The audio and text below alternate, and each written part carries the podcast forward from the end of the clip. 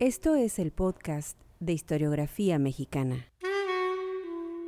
Un espacio para la lectura en voz alta, para los libros de historia de México. Conduce Pedro César Beas. ...2018 es el año del bicentenario del nacimiento de Guillermo Prieto, qué mejor pretexto que ese para dedicarle no uno, sino una serie de episodios en el podcast de historiografía mexicana a este personaje del siglo XIX mexicano. Prieto nace en 1818, muere en 1897, es decir, vive su infancia a la par del nacimiento del México independiente y es testigo de los vaivenes sociales, económicos, políticos y culturales de todo el siglo XIX. A finales de los años 30 de aquel siglo entra en el mundo de la política, funge como secretario particular de Anastasio Bustamante, se convierte en redactor del diario oficial, posteriormente ingresa a la redacción del periódico liberal El siglo XIX, ya hemos hablado muchas veces aquí de ese periódico, y comienza a firmar sus artículos con el seudónimo que lo marcaría toda su vida, Fidel. En 1850 escribe el primer estudio sobre el sistema fiscal en las aduanas marítimas y fronterizas de México. En la misma década de los años 50 fue secretario de Hacienda, salió limpio, dicen sus estudiosos, imaginen eso, un secretario de Hacienda sin mancha de corrupción diputado en el Congreso Constituyente, que dio vida a la ahora mítica Constitución de 1857, y en sus últimos años ejerció Guillermo Prieto en nueve legislaturas el cargo de diputado, esto ya en la época del porfiriato, en la década de los años 80 y 90 del siglo antepasado. Su obra poética, porque sí, también era poeta, descansa en versos inéditos La Musa Callejera, El Romancero Nacional, Todas estas publicaciones las pueden buscar en internet, por ahí están también algunas impresas.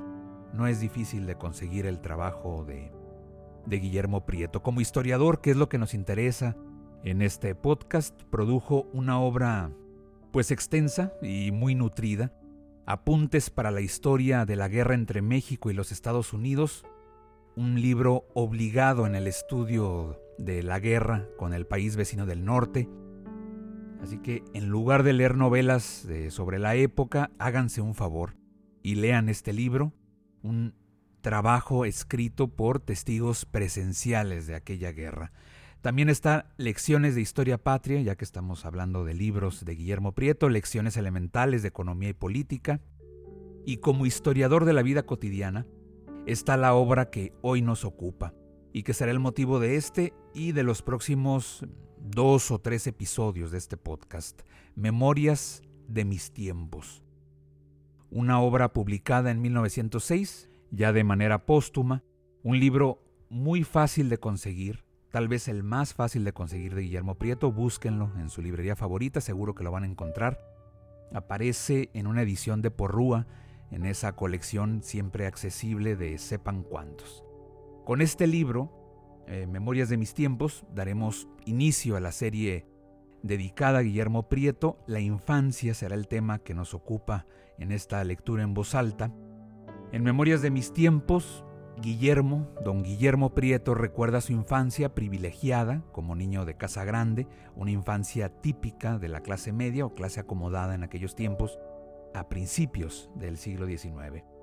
Pasajes muy conmovedores en los que nuestro personaje, idealizando, sí, hay una idea romántica, en ocasiones tierna, recuerda sus primeros años de vida, las travesuras propias de la infancia, su contacto con la naturaleza, su pasión por los títeres y cómo todo este mundo de felicidad se ve interrumpido por las balas, los cañones, los cuerpos ensangrentados, por, en pocas palabras, la violencia que marcó los primeros años del México independiente. Estamos hablando de una infancia en la década de los años 20 del siglo XIX. Memorias de mis tiempos es eh, una ventana muy clara por la que podemos asomarnos como espectadores, diría yo, de primera fila, a los vaivenes políticos y a la vida cotidiana de aquel México del siglo XIX que aunque lejos en el tiempo es verdad, lo podemos acercar, casi sentirlo, gracias a la obra escrita de personajes como Don Guillermo Prieto. Bienvenidos al podcast de historiografía mexicana. Estos son unos pasajes de la infancia de don Guillermo Prieto registradas en su libro Memorias de mis tiempos.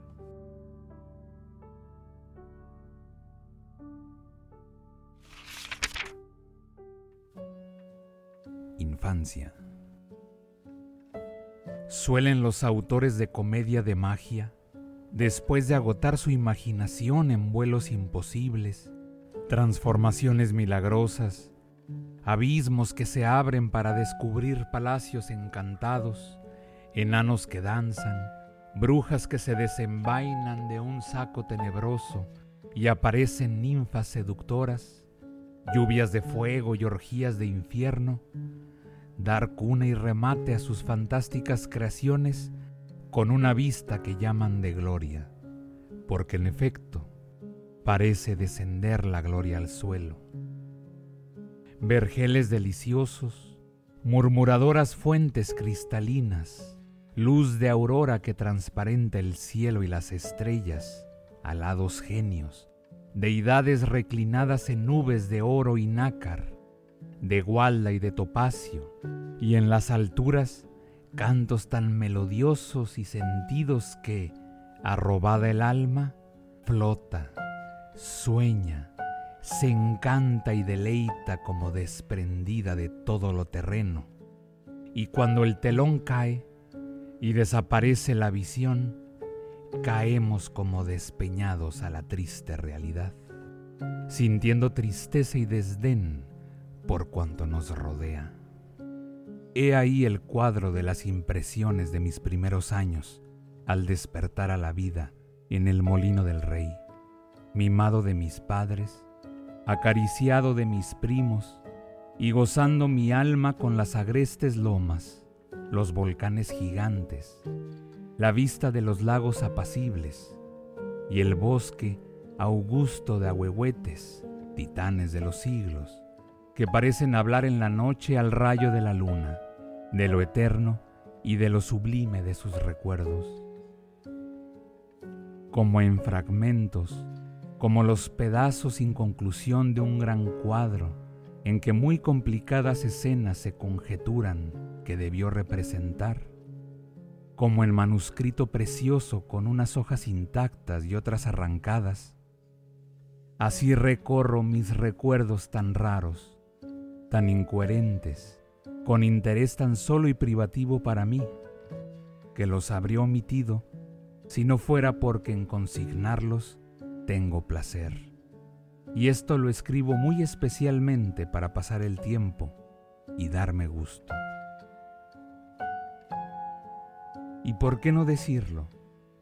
Me complace recordarme niño, ostentando ligereza salvaje en la pelota, en la lucha por volar en correr sobre el acueducto que atraviesa el molino en equilibrio peligroso, como plagiando los encantos del vuelo, en precipitarme en los almeares de zacate o montones de trigo despeñado con los otros muchachos, saliendo de esas expediciones casi etéreas, cuando no mal parado y contuso, con el mameluco hecho jirones, un zapato extraviado y la cachucha sin revés ni derecho, convertida en un harapo anónimo. Entre estas escenas y desenvolviendo el lienzo, recuerdo los fervorosos rezos de la capilla. A mi hermoso padre arrodillado ante el altar de los peones del campo, al sacerdote conjurando la nube de granizo, al reverberar de los relámpagos, al retumbar el trueno en medio de nuestro asombro y postraciones. Después vienen otras escenas pastoriles, los campos sedientos, el occidente orlado de nubes rojas, como cortinajes colgando sobre las lomas, y el poético santuario de los remedios blanqueando en las alturas del noroeste. El ideal de un niño consistía en que estuviese quietecito horas enteras, en saber un buen trozo del catecismo, de memoria, en oficiar el rosario en las horas tremendas, comer con tenedor y cuchillo, dar las gracias a tiempo, besar la mano a los padres y decir que quería ser emperador, santo sacerdote o cuando muy menos mártir del Japón. En cuanto a la niña, le era permitido dar sus ojitos a los amigos, hacer comida con sus muñecas, ir a la iglesia con los ojos bajos, comer poco, rezar mucho. Y no querer jugar al merolico con sus primos, sino ser monja. Retosos, maldades, robillos, malicias, etcétera, etcétera, tenían el poderoso atractivo de lo ilegítimo y por la misma espontaneidad hacían progresos, cuidando por supuesto del tinte de falsedad e hipocresía indispensables para el bienestar de la familia. Era mi madre tan buena, era mi padre tan fino, tan sinceramente amigo de los pobres, que los peones le adoraban, y el nombre del amo era un hombre mágico, que producía el contento, ahuyentaba las penas y que corría como perfume en aura mansa, produciendo bienestar y placer. Mi hermano, mis primos y competente número de criados partíamos mañana mañana a caballo del molino a México, a la escuela famosa de mi venerable maestro, el señor don Manuel Calderón calle segunda del puente de la aduana número 14. Éramos medio pupilos y regresábamos en la tarde. Aquellas expediciones diarias nos hicieron jinetes consumados. Saltábamos zanjas, dábamos cola a los caballos, formábamos circo en medio de las calzadas, lanzábamos y corríamos atropellando, desesperando a los criados y llevando a menudo sendos costalazos. Yo fui sobresaliente jinete y tengo en mi cuerpo cicatrices que recuerdan mis travesuras. Por supuesto que el payaso era mi adoración. No me faltaban inclinaciones a las travesuras y aquello de poner un cohete en la cola de un perro para que al chisporrotear y tronar bebiese los vientos aquello de atar un papel a la cola de un gato para que se enloqueciese dando vueltas, o calzarlo con cáscaras de nuez y cera para que resbalase a cada movimiento, me era familiar, perfeccionándome en la mentira para las disculpas. Mi influjo con los titiriteros era decisivo. Se escuchaban como de oráculo mis decisiones citando mi persona con honra y señalándome como recomendación y apología del teatro de autómatas. El teatro que acabo de mencionar se encontraba en la calle de Venero. Los sábados en la tarde era el convite. Los niños más peripuestos y de mejor presencia paseaban, colgados de bastones lujosos, a los títeres más populares y en marcha triunfal seguidos de una comitiva de histriones y con la música retaguardia, recorrían las calles de Mesones, Corchero, Puente de la Aduana Vieja, etcétera, etcétera. Caballeros y señoritas, niños y criados se agolpaban a los balcones al ruido de la música. La gente formaba espesa valla a la orilla de las banquetas, la corriente de sombreros, rebozos, vendimias rodeaba la procesión. Formando en esta en primer término, íbamos marchando gravedosos los padrinos conductores de los títeres y en primera línea yo. Mis padres se asomaron al balcón y al fijarse y verme mi señora madre en puesto tan distinguido, estuvo a punto de morir de la cólera mi padre mandó a unos criados a apiarme del empleo, y yo solté llorando los títeres, marcando así mi primera derrota como hombre público. Todas estas divagaciones cesaban para mí a cierta hora. Entonces, tía Doloritas me reclamaba y volvía a los cuentos y a las lecturas y al culto de sentimientos de ternura, llenos de voluptuosa melancolía y de amor al ideal indefinido que siempre, sin podérmelo explicar, han preocupado mi inteligencia y mi corazón. Un día nos despertó el estampido del cañón. Las gentes corrían despavoridas, atravesaban las calles soldados con las espadas desnudas, y cundía de boca en boca la nueva del pronunciamiento de la cordada.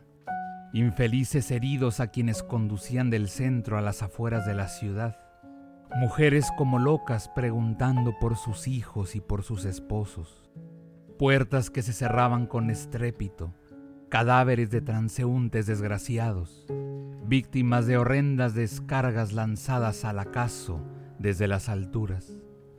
El terror, abriendo sus negras alas y meciéndose sobre nuestra hermosa capital. Los horrores de aquella época se prolongaban. El hambre ahogaba entre sus brazos descarnados a la población menesterosa y comenzó la gente a salir de la ciudad como salvándose de una inundación o de un incendio.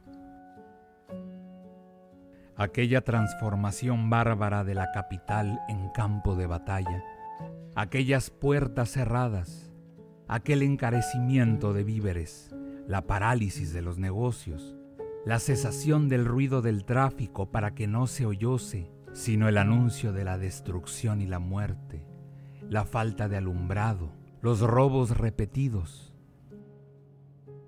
Cuando pasaba en mi alrededor, me impresionó hondamente.